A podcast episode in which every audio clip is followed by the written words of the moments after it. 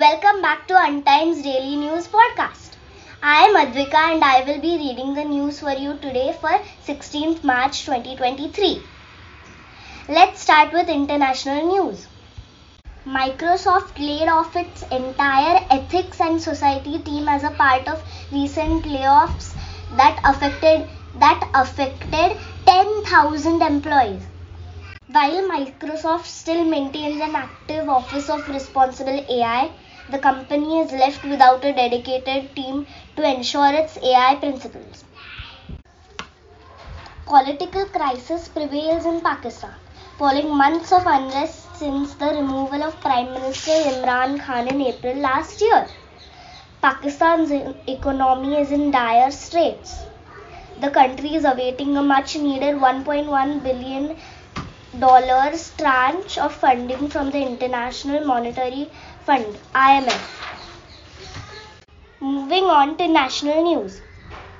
Come 2030, and Indians who can afford it will be able to don space suits, sit in a module atop a rocket, and take tri- and take a trip to space for six crore rupees.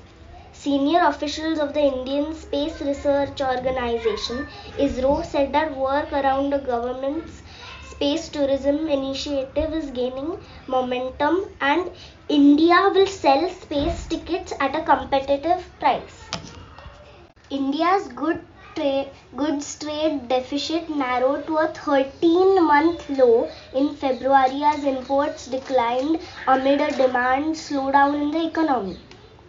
The gap between exports and imports fell for a fourth straight month to 17.43 billion dollars in February. India's Trade Sec- Secretary Sunil Barthwal said at a press conference on Wednesday.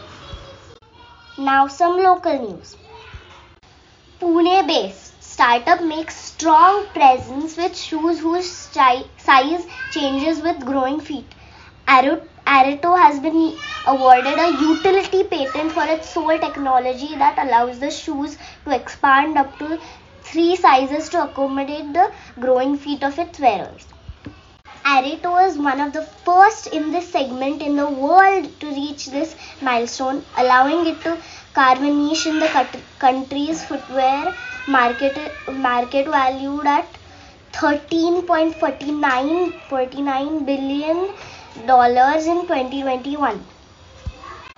At least 4,000 applications from army personnel, including the officer cadre and their family members, are under scrutiny, are under scrutiny for inclusion in the Pune cantonment voters list, which would be finalized on March 15th for the April 30th election.